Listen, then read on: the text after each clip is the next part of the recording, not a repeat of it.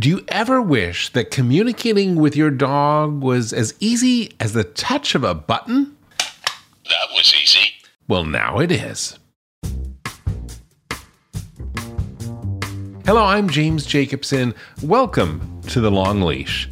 We went back to our archives to bring you an interview with a cognitive scientist who is using technology to help us better communicate with our dogs. Most people are able to understand our dog's basic needs and wants, things like, I need to go to the bathroom or I'm hungry. But what if there was a tool for your dog to relay complex thoughts and emotions to you in, in English or in whatever language you speak? Well, Leo Trottier, today's guest, has developed something that allows you to do that. He is the CEO of a company called Clever Pet, and he is on a mission to discover just how much our dogs are capable of understanding and communicating with us using these buttons. The results are, well, I think nothing less than remarkable. In this conversation, Leo shares the science behind these talking buttons and the psychology behind communication in general. He also tells you what he hopes will come next in his research. With new technology on the horizon, getting a text message from your dog while at work, well, it may be not so far fetched. Stay tuned after our conversation for an update on what Leo is doing today. Leo Trottier, thank you so much for being with us today. Thanks, James. It's great to be here. So, when you started your company, you weren't exactly focused on these language buttons, were you? Yeah. So, uh, the current brand that most people probably know us as is is Fluent Pet, which makes these sound buttons.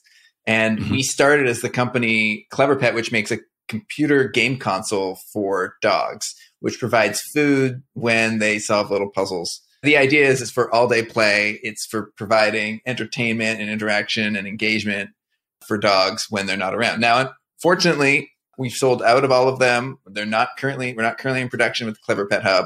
We love it. We might bring it back at some point. Right now, we've been focused on figuring out how to teach dogs to talk with buttons.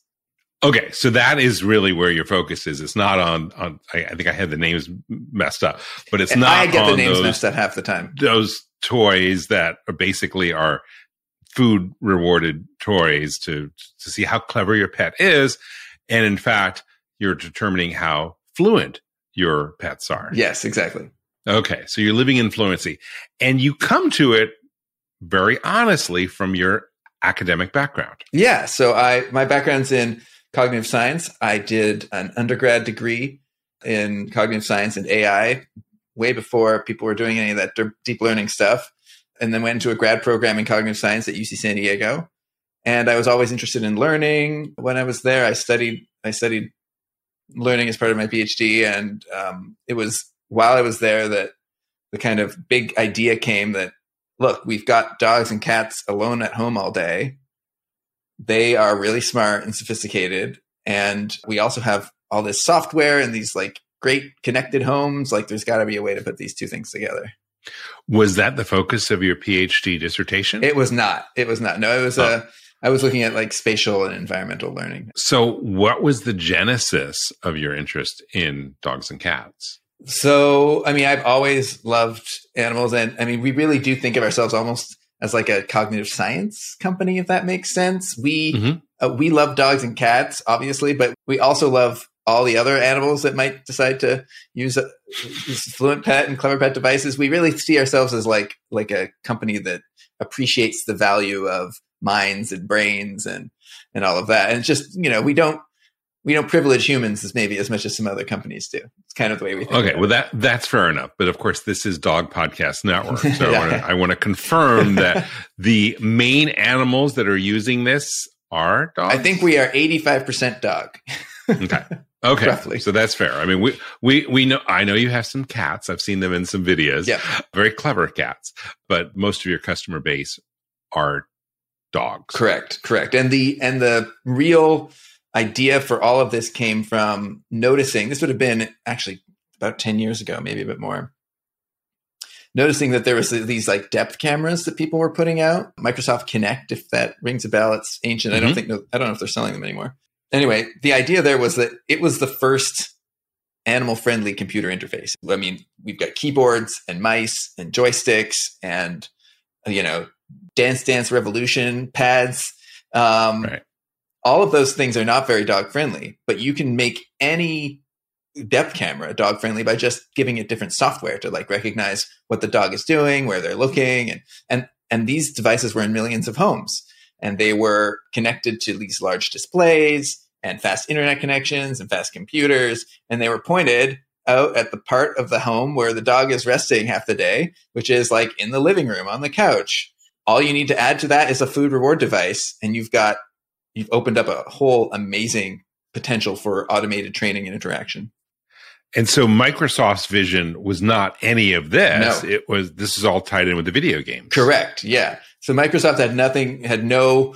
I think we actually tried. I tried to talk to some of the people at Microsoft a few times. They weren't that interested in the whole "let's teach dogs automatically."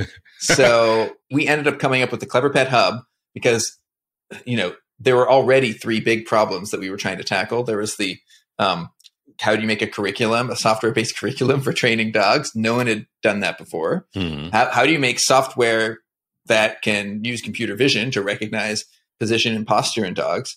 That had never been done before. Mm-hmm. And then uh, there was no really good food reward device. I don't. People might your community might know of like Treat and Train, but that was sure. not connected to the internet or anything like that, and it wasn't super precise, right. and it wasn't really that dog proof. So we had all of these constraints that we were that we were trying to operate under to make the Clever Pet Hub to make a thing that was super dog resistant that could hold a full day's worth of food right? So that didn't need to just be treats. It could be food as well. So you could just it could be like a slow feeder you know? Right.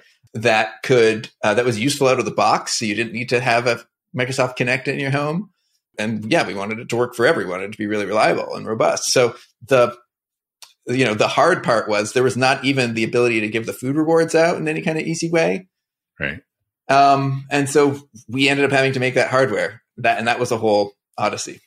So yeah you didn't you're not the kind of person who shies away of challenges. You said you didn't have one two you had three challenges.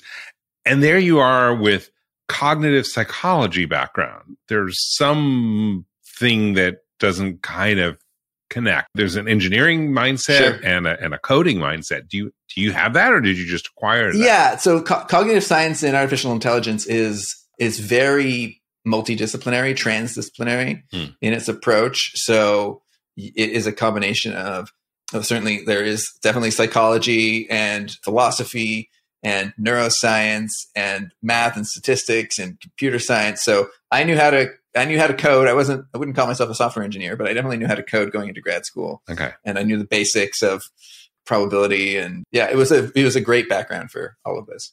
So when you had those three challenges and you were starting off, what year was this? This would have been like the earliest days were 2013. Okay. So way back then in 2013, what kind of reception did you have from the world as you, as you tried to tackle these rather three big challenges? Well, we distilled it down to that one, which was largely the hardware challenge. We just we just punted on the on the computer vision stuff. We're like because we knew the hardware was a prerequisite.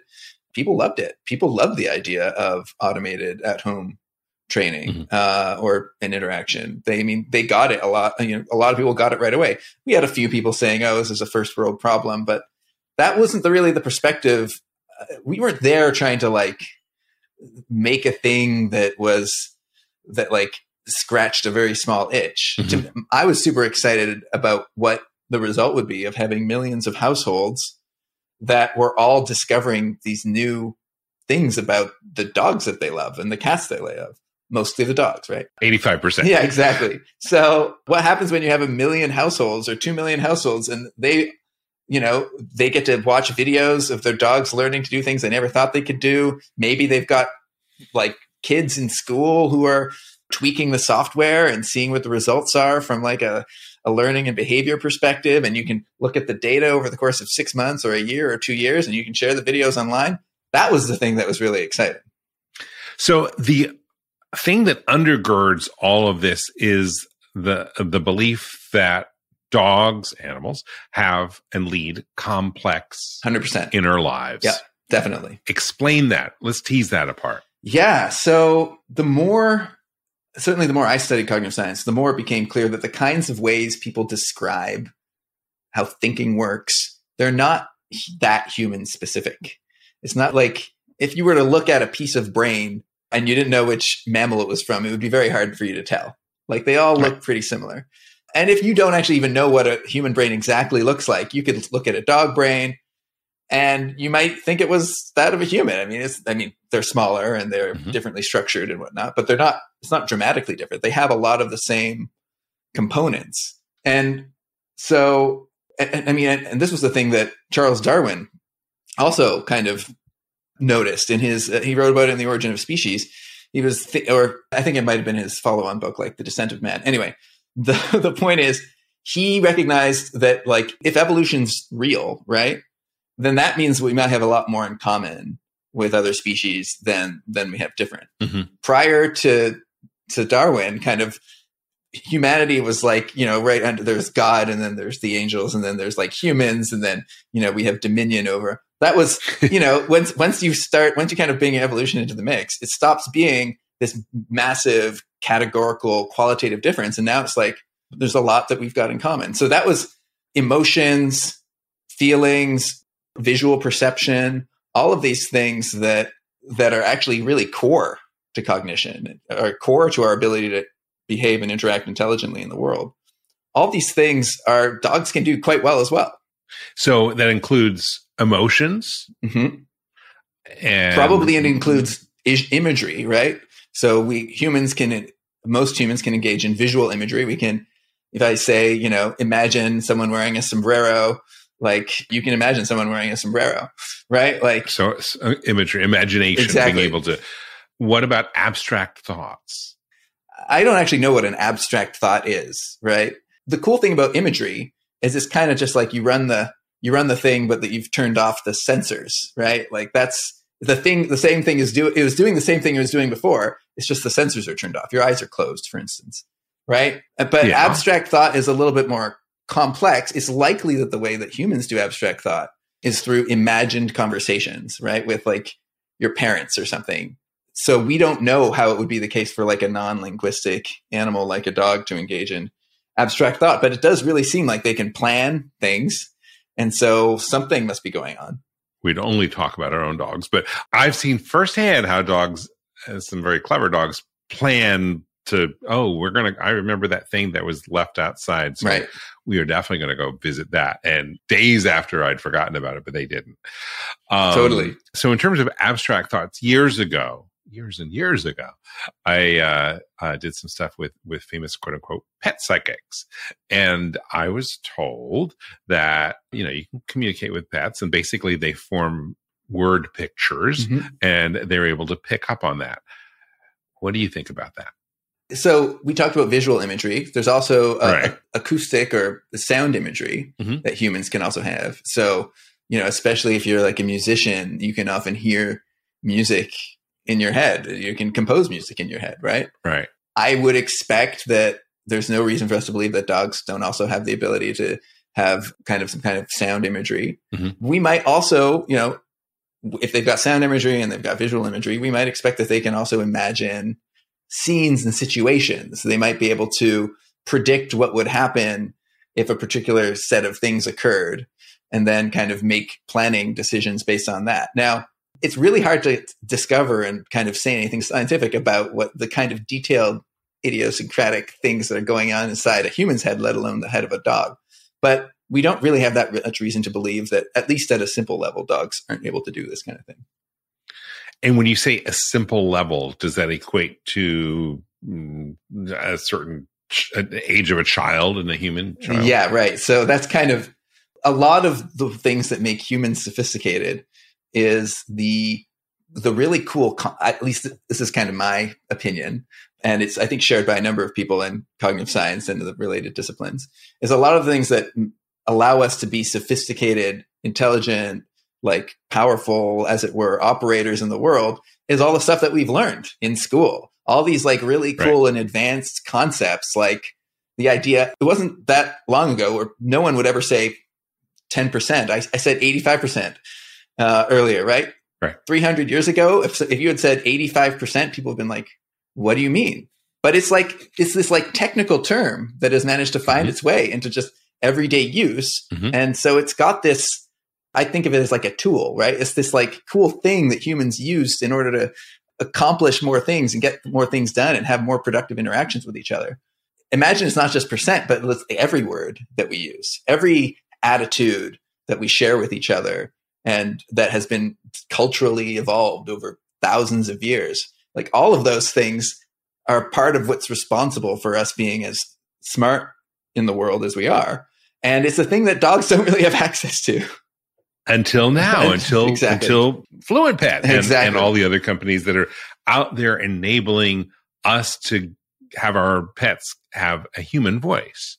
So, for someone who's never seen it, Right. describe a Fluent Pet setup. So Fluent Pet is a system of hex tiles and sound buttons. Hex, as in hex hag, hex yeah, hexagonal. exactly. Like- there are these kind of Okay. pads that are hexagonal.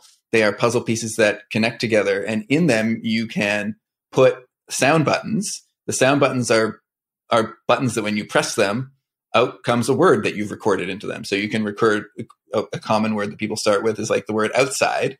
You might put a sound button by your front door, and it and you've recorded yourself saying outside into the sound button. Then the dog goes. So you record you record a word, One- a mu- single how, word. How many seconds? How many seconds do you have when you? on Ours actually, I think, will allow you to record up to 30 seconds. I think, and I think that's common. That's not a, a feature we tried to, it's just like that's the default that these things Yeah. were built with. Uh. and uh, yeah, and so, but usually, like, you know, most of these words are one or two seconds long. So, Okay. And if you've never seen one of these, it's similar to years ago Staples or one of the office. I think Staples had that. That was easy button that Exactly. became ubiquitous. Everyone saw Exactly. it, and that's basically. I'm sure they're slightly perfected, but basically that's what we're talking about in terms of technology. That's yeah, it's a very simple thing. So uh, I want to give credit where credit is due. The person who really popularized this, her name was uh, Christina Hunger. She herself was a speech language pathologist. Mhm. She uh, tried to teach her dog Stella basically how to communicate with buttons. She herself had experience with helping younger children, maybe children who had linguistic development difficulties, communicate using, for her, what were called AAC, what, what would be called AAC, augmentative and assistive communication devices. Mhm. And she found that the techniques that she had learned and, and developed expertise in that worked for these like young children ended up working Mhm. for her dog Stella. And she started an Instagram account and it got extremely popular in the fall of 2019. And a bunch of other people were inspired by her. And then they started a lot of early childhood educators, a lot of speech language pathologists, pathologists, a lot of occupational therapists. They're like, I know how to do what she's doing. And they tried to do it. And they also were seeing success. So it was this so they brought tremendous their discovery. day Yeah. job home, the stuff that they were doing Exactly. with kids who, I mean, they took their vocation into their home and applied it to their pets and Exactly. 85% dogs. and lo and behold, found out that it works. Absolutely. And now, as to like a, you know, as to the details of what exactly is going on, that is TBD, right? But Right. they they found that they were achieving success with what we call their learners, Mhm. their dogs, and in small minority of cases, their cats.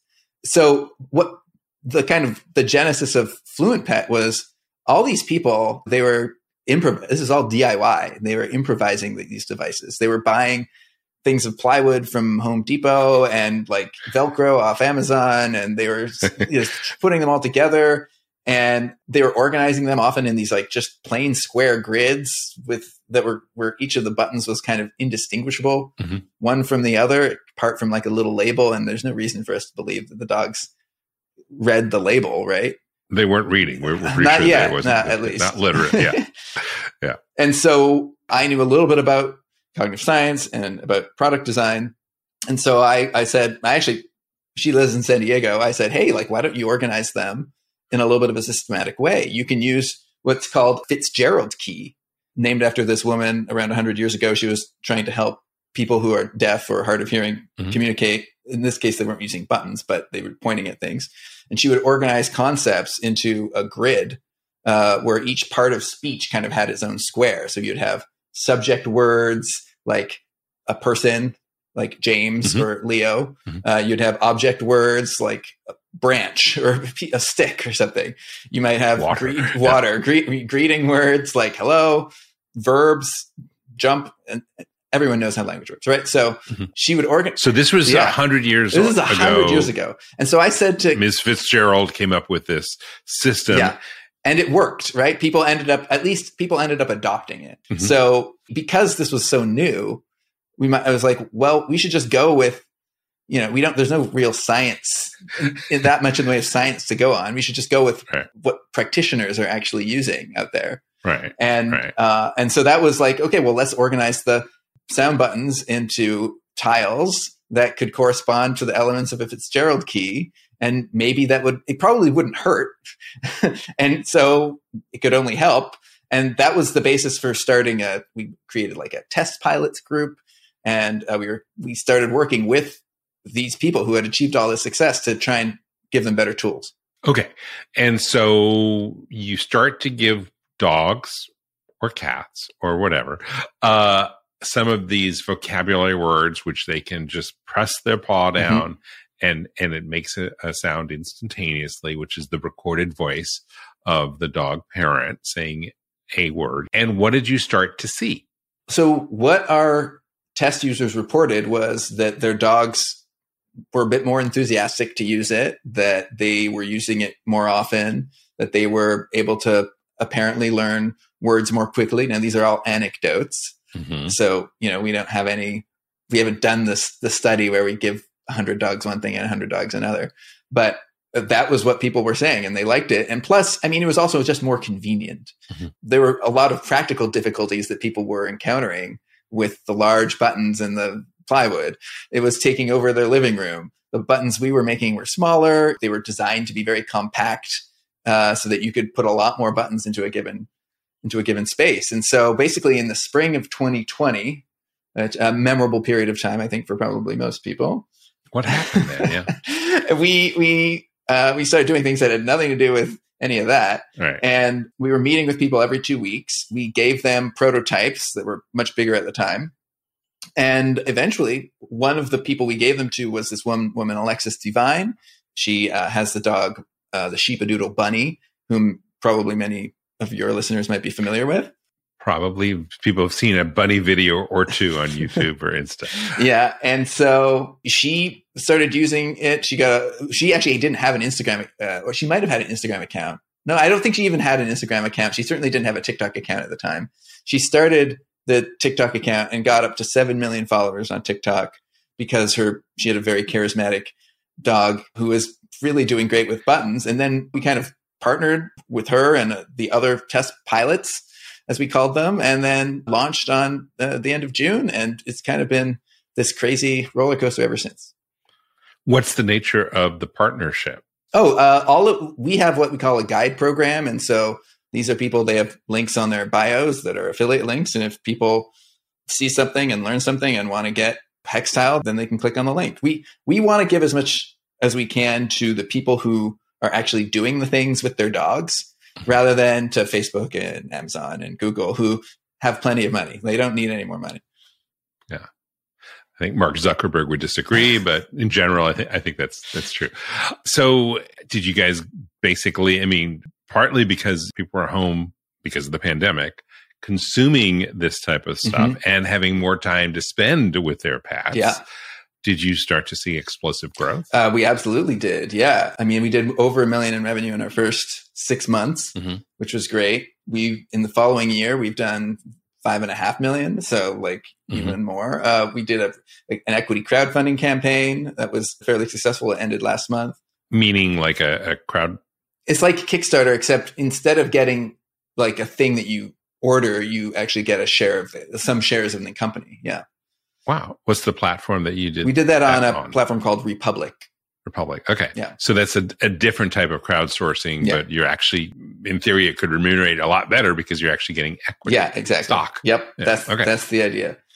So um, yeah, it's been yeah a ton of growth. We've been able to operate very efficiently because of the fact that the things that people are making are just so entertaining that like they end up getting a lot of traction, and we try and help them. Which is another way of saying that social media is basically giving you enormous amounts of free exposure. We are also giving social media a lot of great content. So, Right. you know, it's a, Right.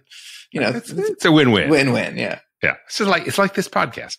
Um, do you think that the very nature of the t- crazy times that we live in, with so many people being home and being able to spend a little bit extra indulgent time with their pets, has made a difference? I think it probably almost certainly has. I think we would have seen growth. I don't think we would have seen the level, the rate of growth that we ended up seeing. Mhm. Um, it's when you're kind of teaching a dog to use buttons, it really helps to be there to capture every time they might happen to experiment or explore and then and then reward it and reinforce it or help them understand and learn the meaning of the button that they just pressed. So if they want to go outside and they and you're there and it's the beginning of their learning, if they press the outside button, you go outside.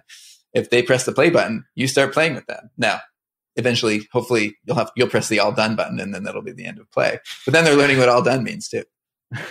Does it work better with younger dogs, or can you t- teach teach an old dog new tricks? We've seen a lot of old dogs and cats see success with the buttons. Okay. We don't know yet if it has to do with which kind of dog Mhm. or whether it's the age of the dog or whether it's the maybe some je ne sais quoi of the uh, the the human, right? That they're doing something Right. just right that clicks with the with their learner, as we say. But you know, we're trying to figure that out. I want to take a break right here, but when we come back, Leo, let's talk a little bit more about the science and where you see this going. We'll be right back. And now, a message from your dog. Oh, every day with you is like a day at the beach, and I want as many beach days as possible. Oh, I want to run. I want to sniff. Ooh, I want to find a good stick to carry. Ah, I want to roll in the grass. Oh, and warm my belly in the sun. Oh, I want to walk with you, run with you, sleep with you, eat with you. And when I eat with you, I want Everpup. The green, grassy beef liver smell wakes my senses. Oh, you may not realize this, but it tastes like homemade gravy. It infuses any food you give me with healthy life vibrancy. Oh, I can feel it. Everpup traveling to every cell in my body, nourishing each one. I'm so grateful to be your dog and for the Everpup you give me. So now that you know what your dog wants, get Everpup, the ultimate dog supplement. Everpup is available in select pet shops and on Amazon. But to get the best price possible, join the Everpup Club at everpupclub.com, where you'll get your first jar for just $8 with free shipping anywhere in the US. Go to everpupclub.com and use the discount code DPN. That is everpupclub.com. Everpup every day. With Kizik hands free shoes, motion sounds something like this. Kizik helps you experience the magic of motion. With over 200 patents and easy on, easy off technology, you'll never have to touch your shoes again. There are hundreds of styles and colors, plus a squish like nothing you've ever felt. For a limited time, get a free pair of socks with your first order at kizik.com/socks. The longest field goal ever attempted is 76 yards. The longest field goal ever missed? Also 76 yards. Why bring this up? Because knowing your limits matters, both when you're kicking a field goal and when you gamble. Betting more than you're comfortable with is like trying a 70 yard field goal. It probably won't go well. So set a limit when you gamble and stick to it. Want more helpful tips like this? Go to keepitfunohio.com for games, quizzes, and lots of ways to keep your gambling from getting out of hand.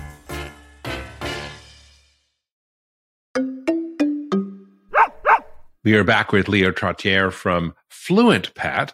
Leo, before the break, we were talking a little bit, we're trying to move into the science space because I noticed that you've been very careful in your language about like couching things as well. It could be, we don't know, it's anecdotal.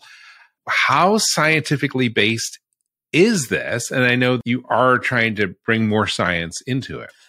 So certainly, as I'm trying to bring, and, and we're trying to bring as much of the established science that we can to what we're doing. I mean, it's certainly it doesn't take that much sophistication to imagine that like a, a grid of identical buttons that are visually indistinguishable from each other might be more challenging to learn than one in which there there was a lot more visual variety. You know, that's kind of one thing that we can say with some amount of certainty. But the real way that we're incorporating science is through kind of an acknowledgement of the of the things that we're very ignorant of.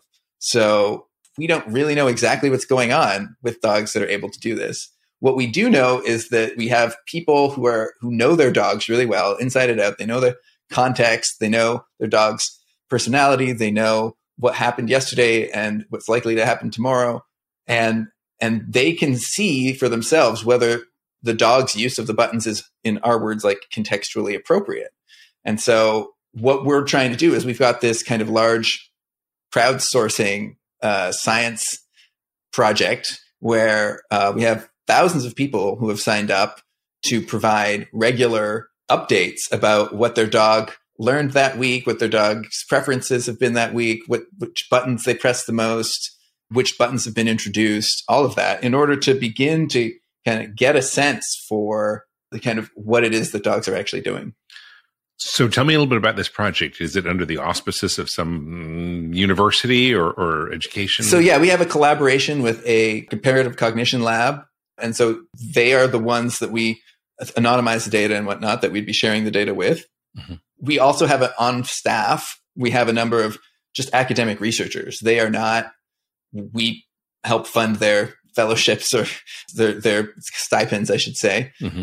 But the work that they're doing is entirely we're not telling them what it is that we expect to find. You know, we're not, it's a, we really are just interested in, in getting a better sense for how this is all working. So it's, uh, so we are funding the research that we're, that into how dogs are using these buttons. Okay, so um, tell me a little bit about the personalities and the and the academic cred mm-hmm. of the folks who are who are working on that part of yeah, it. Yeah, so at the Comparative Cognition Lab, we have a one professor that we're working with closely.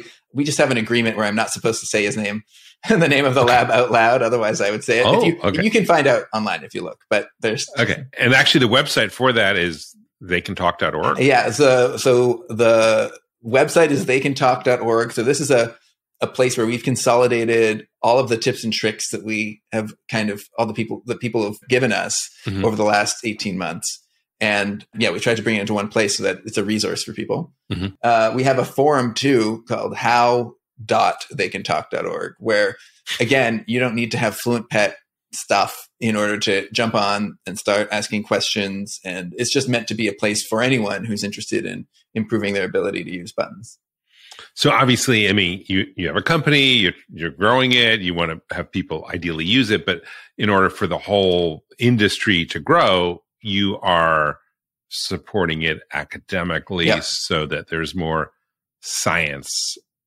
behind it. Let's talk a little bit about some of the detractors, some of the people who have poo-pooed this. Sure. What what are some of the things that they say? Well, so we are all you know, we all bring uh, certainly among the researchers and my I, my background's in, as you know, cognitive science. So we all bring some amount of skepticism mm-hmm. about what's going on. If a dog says "love you," what does that actually mean, right? That's probably they're not thinking of like some poetry from the 19th century, you know, that is like that's inspiring them to recite whatever. So what the words actually mean, what the dogs actually mean when they're pressing the buttons, like that's a very hard thing to figure out. I mean, it's also kind of hard thing to figure out when people say words, like what those words actually mean. So right, and what and what is is when I see red and say red, are you and I seeing the same thing? Do we? Yes. Do we mean the same? Thing? The thing? famous inverted spectrum problem. Uh, yes, that's, that's it. Yeah. So so we're skeptical ourselves, but we have just seen. I mean, certainly I have seen enough examples, and and I kind of trust the good judgment of the people that we're working with, like the the guides, the people that have done a lot of these things with their dogs. These people are not they're not the kind of people who are prone to just believing anything that they've been told. The people that are work that we're working with, they are skeptical themselves. They express their own like alternative hypotheses for what it is that their their learners are doing. And so, but nonetheless, they're still fascinated and there are so many of these these like really powerful anecdotes that as someone who has a background in cognitive science, I would be I like it would be misconduct for me to not try and learn as much as we can about what all these dogs are doing with buttons, given that we have all this data. What are some of the your worst critic? What are some of the detractors yeah. saying? So I think a lot of the the criticisms would be something like, "Oh, the, you know, the dogs they're just randomly pressing buttons. They're just pressing a button because it gets the attention of their person. They're just pressing a button because it gets them a treat." Now, most of the people who've taught their dogs to use buttons didn't use reinforcement clicker training at all, right? They, mm-hmm. So th- that's obviously a, a, red herring. But the you know they're randomly pressing buttons. The dogs are being rewarded by the enthusiasm of their humans' response, and that's why all these dogs are. Uh, you're getting these crazy uh, videos, and oh, of course, all these videos are just cherry picked. So the dogs do a thousand things during the day, and you're picking the the one that you can ascribe some meaning to it's like you're seeing clouds in the sky right mm-hmm. so that overinterpretation would be like probably the the number one criticism okay and the and the way that you all address the overinterpretation is how well the reality is dogs most of the dogs it's certainly a lot of the dogs that are doing the most interesting things with these buttons we're looking at 10 to 20 interactions per day mm-hmm. and a number of them are just we've seen a dog say like who who really likes ice cubes who knew the word for bone and who knew the word for water, like say water bone, and then expect an ice cube. I mean, I don't know, like maybe it was just a random combination that the dog right. pressed and then the person was like it was the person's interpretation of water bone that then like made it ice cube. But well, is that is something like that repeated or is yeah. it a one time? Yeah, no, it ends up getting okay, repeated. So water bone, yeah. water bone, yeah. water bone enough times when there's a whole bunch of buttons Occam's razor would start to suggest maybe there is a pattern to, yeah. to the selection of. We've seen dogs repeat themselves. So, so, a dog will do like some pair of presses, like um, mm-hmm. Play outside, mm-hmm. and then the person who's in the other room says, "Oh, what did you say?" And then they walk towards the button with the, the board with the dog, and the dog repeats themselves, "Play outside." I mean, that's. I mean, they could have if it was just attention from random button pressing, right. why would they have pressed the exact same pair of buttons in the same order again? Uh, there, and there is another, uh, probably one of the coolest examples was Alexis. So Alexis, Bunny will sometimes do things consistently that are very puzzling. And, and so we're engaged in almost like a, it's almost like a cryptographic kind of, we're trying to decrypt what it is that Bunny's trying to communicate to Alexis. At least that's what it feels like. I mean, we don't, who knows again. And so one of the is again one of the coolest stories. Bunny was pressing, and this would be at the beginning of an interaction, sound walk or sound tug, like, and was doing this a bunch of different times. And whenever Alexis would give Bunny would offer to take Bunny on a walk, Bunny was like, "No, no, I don't want to walk, and that's not what I'm interested in." Or she'd offer the tug to Bunny, and Bunny would be like, oh, "I don't want a tug." I Bunny would act frustrated and like huff, and then like go away, right? And then eventually I mean, Alexis was talking to me and the professor that I'm that we're working with, and she talked about this kind of weird thing that Bunny was doing, and and we're like, well, maybe Bunny is asking to use the board. It's like Bunny's asking to talk. So Alexis introduced a talk button. Bunny stops saying sound walk, sound tug after Bunny understands what the talk button means, which didn't take very long, and starts beginning conversations with talk, like come talk. And then Bunny would subsequently say more.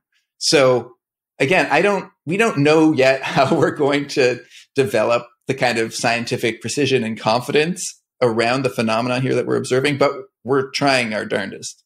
Where do you see this going, Leo? So we've just released a new product called Fluent Pet Connect, which is a response to all the things that our community was telling us that they wanted out of their soundboards. We have people like a year ago or more that they had like instrumented their sound their soundboard so that every button that their dog pressed triggered an event and then it went into a, a like a it was like a dog computer and so they could log and see exactly all the button presses that their dog made. And so like I think probably a lot of our more advanced users at least would love to be able to hear every button that their you know see every button track every button that their dog had made and uh, you know maybe get a text message, you know, oh from their dog. Uh, and certainly they wanted better audio quality, so we wanted to we released a thing that kind of met all of those all those requests. And the cool thing about it is if we've got tens, thousands, hundreds of thousands of these connected tiles out there, the uh, amount that we'll all be able to figure out about what it is dogs are trying to communicate will just be exponentially greater. So when you say connected, are they like they're connected to the internet? Connected to the internet, yeah. And then in terms of audio quality, can you run it through a Sonos or a, or a, an Echo or something like you that? You could with our design. Our, one of our design philosophies is to like change as little as possible about this like Right. golden goose that seems to be, Yeah. you know, teaching that the dog seems to be seems to be working. We don't want to kill it, right? Right. Um, so we think that it might be important that the sound come from a place that's close to the thing that gets actuated, like close to the button. Okay. And so having a sound come from certainly it would be weird if it came from the top floor, right? The dog presses a Right. thing and then like on the top floor some like word happens. That, that the dog would probably be confused. So there is keeping the sound close to the buttons is a is a goal of ours. Okay. So just better speaker. Yeah, so just a better speaker in the thing, and rather than having a microphone and a speaker in in every button, we have one kind of base hex tile, which has Mm. like a good speaker in it that's very loud and very clear, hmm and you can connect a bunch of other hex tiles to it that then activate that base hex tile. I'm just smitten with the idea of being getting a text, an SMS from my dog. Right? Yes, totally. Is that really on the horizon? Oh yeah, yeah. That's that's that's like one of the first and most easy things for us to do here. So when is that uh, deploy? we so we launched it uh yeah a couple weeks ago on the third we will be shipping probably in spring summer 2022 we've got a bunch more kinks to work out and finalizing of the hardware and software to do but yeah we're we're pretty excited I have often joked that my dog is sending when my wife and I are my dog is sending me messages. She wants me to come home, but now I would be able to really get a, a message from my dog. I'm i'm actually also pretty excited about what i mean there's so much that again we're we're trying to kind of make scientifically precise a lot of the things that we're Mhm. seeing but it's a big challenge to do so. Nonetheless we think there's like a lot of potential when you know maybe you get a text message from your dog and maybe you've got the ability to like look in your Nest Cam to see what they're doing. That would be i think pretty cool. I, I think that would be very cool. And opens up all sorts of privacy issues, but I think that would be well, really we don't make Nest Cams but yeah That's right. That's right. If you what you do with your with your Nest Cam or your Smart Ring camera or whatever is is yours is your thing. You between you and your dog. yeah Um. okay, so that's in the very near future. What Yeah. do you think if you look five or ten years out, Leo? Mhm. Are- will you have will you have sold this company, retired, and be living on a beach somewhere? Uh, I think I'd probably go stir crazy on a beach, but Okay. the uh, That doesn't mean no. That doesn't mean no. okay. so I actually one of the things I did in grad school distracted me from actual research and probably made it harder for me to graduate. I ended up not graduating. I up starting the company instead of graduating. Um, so the uh, one of the things I did was run this website called Scholarpedia, which is about it was a, it's not taken off, but I I was helping as like the managing editor of it, and it, I was very excited about kind of bringing more of the kind of modern approaches to information sharing and knowledge development and to, to bear so that people could have kind of knowledge that they could trust online. So Scholarpedia was like a Wikipedia, but was that was written by academics and had academic incentives involved in its organization.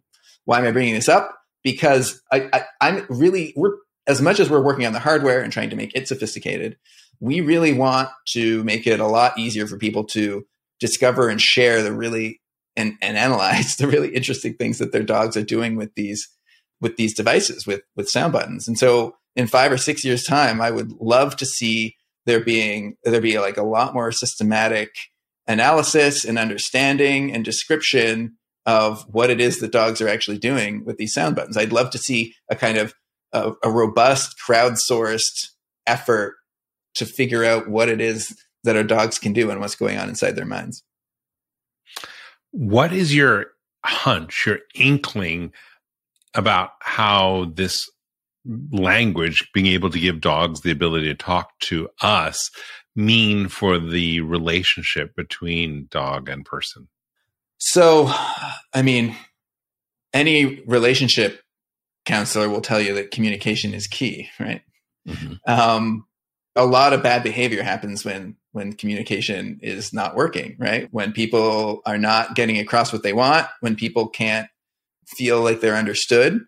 So, you know, we think that like we could see this really transforming the lives of a lot of dogs who are otherwise very frustrated because this god king of mine like that that is my, that that controls everything about my life isn't doesn't understand what I need or want. So so that could be that could be transformative for sure. I mean, that could have an impact on shelter euthanasia and shelter euthanasia. It could. I mean, it, stress uh, among dogs, you know, could could kind of go down a lot. We've got you know, dogs will run away sometimes when they're you know super anxious or they'll try and escape.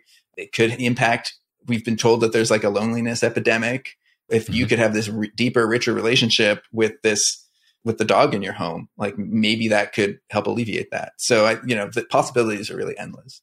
Do you see this? Do you have uh, senior citizens or very senior citizens using this technology currently?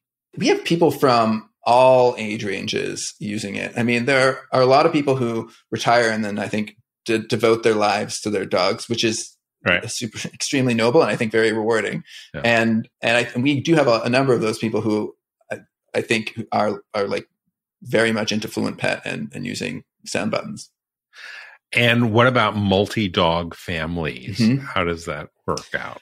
It tends to be the case that there is a uh, a dog who is like more interested in the sound buttons than the other.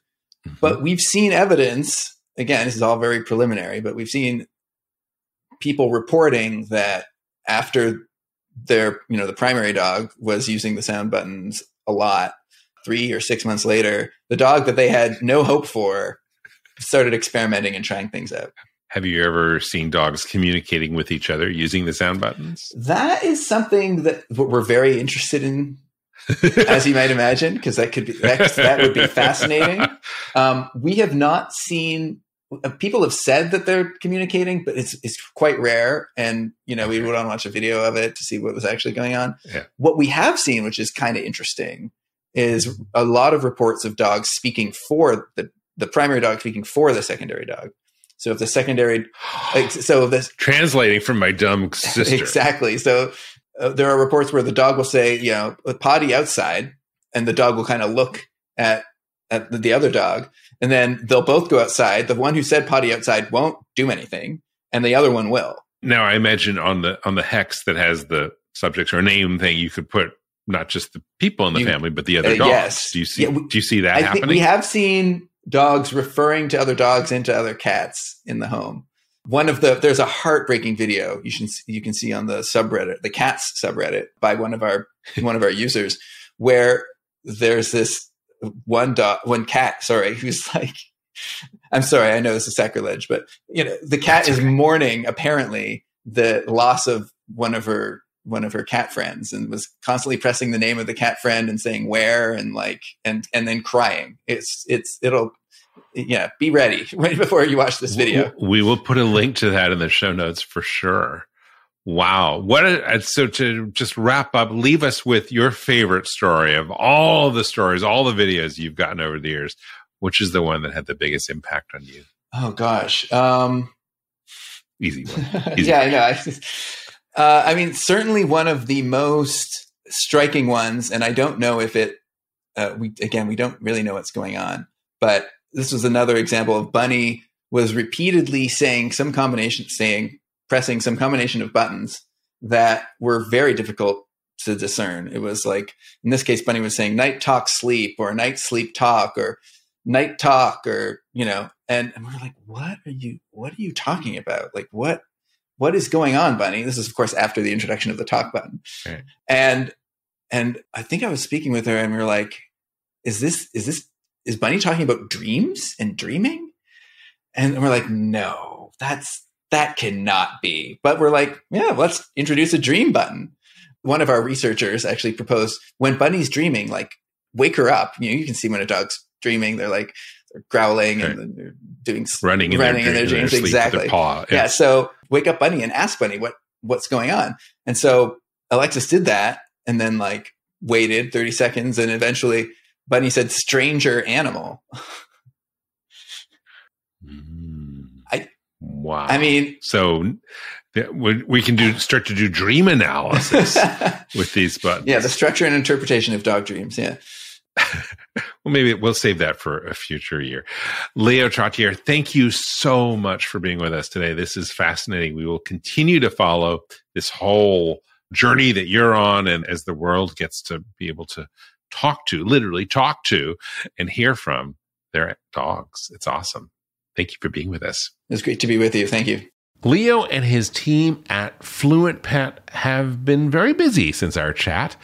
The popularity of those buttons has been growing rapidly here in the United States and around the world. In fact, there are close to 100,000 households globally that are using these buttons to communicate with their pets. Also, the company was recently featured in the Netflix series The Hidden Life of Pets, where they chronicle the story of Alexis Devine and her dog Bunny. The company has also released a new initiative, which is a program designed exclusively for helping kids teach their dogs and cats to talk, yes, talk, using these buttons. They are currently working on their newest line, which is Fluent Pet Connect, and that will launch later in 2022. If you'd like more information about these buttons, you can visit them on their website. We have a link in the show notes for today's episode. Well, that is all we have time for on today's show. I want to thank you for joining us. If you haven't done so already, please follow us in your favorite podcast app or on YouTube. All the links are on our website at longleashshow.com. That is also where you can listen to all the back episodes of The Long Leash. Please tell a friend about the show at the dog park or at the veterinarian or just anyone you know who is a dog lover. Let them know about the Long Leash and about Dog Podcast Network. I'm James Jacobson. On behalf of all of us here at Dog Podcast Network, I'd like to wish you and your dog a very warm aloha.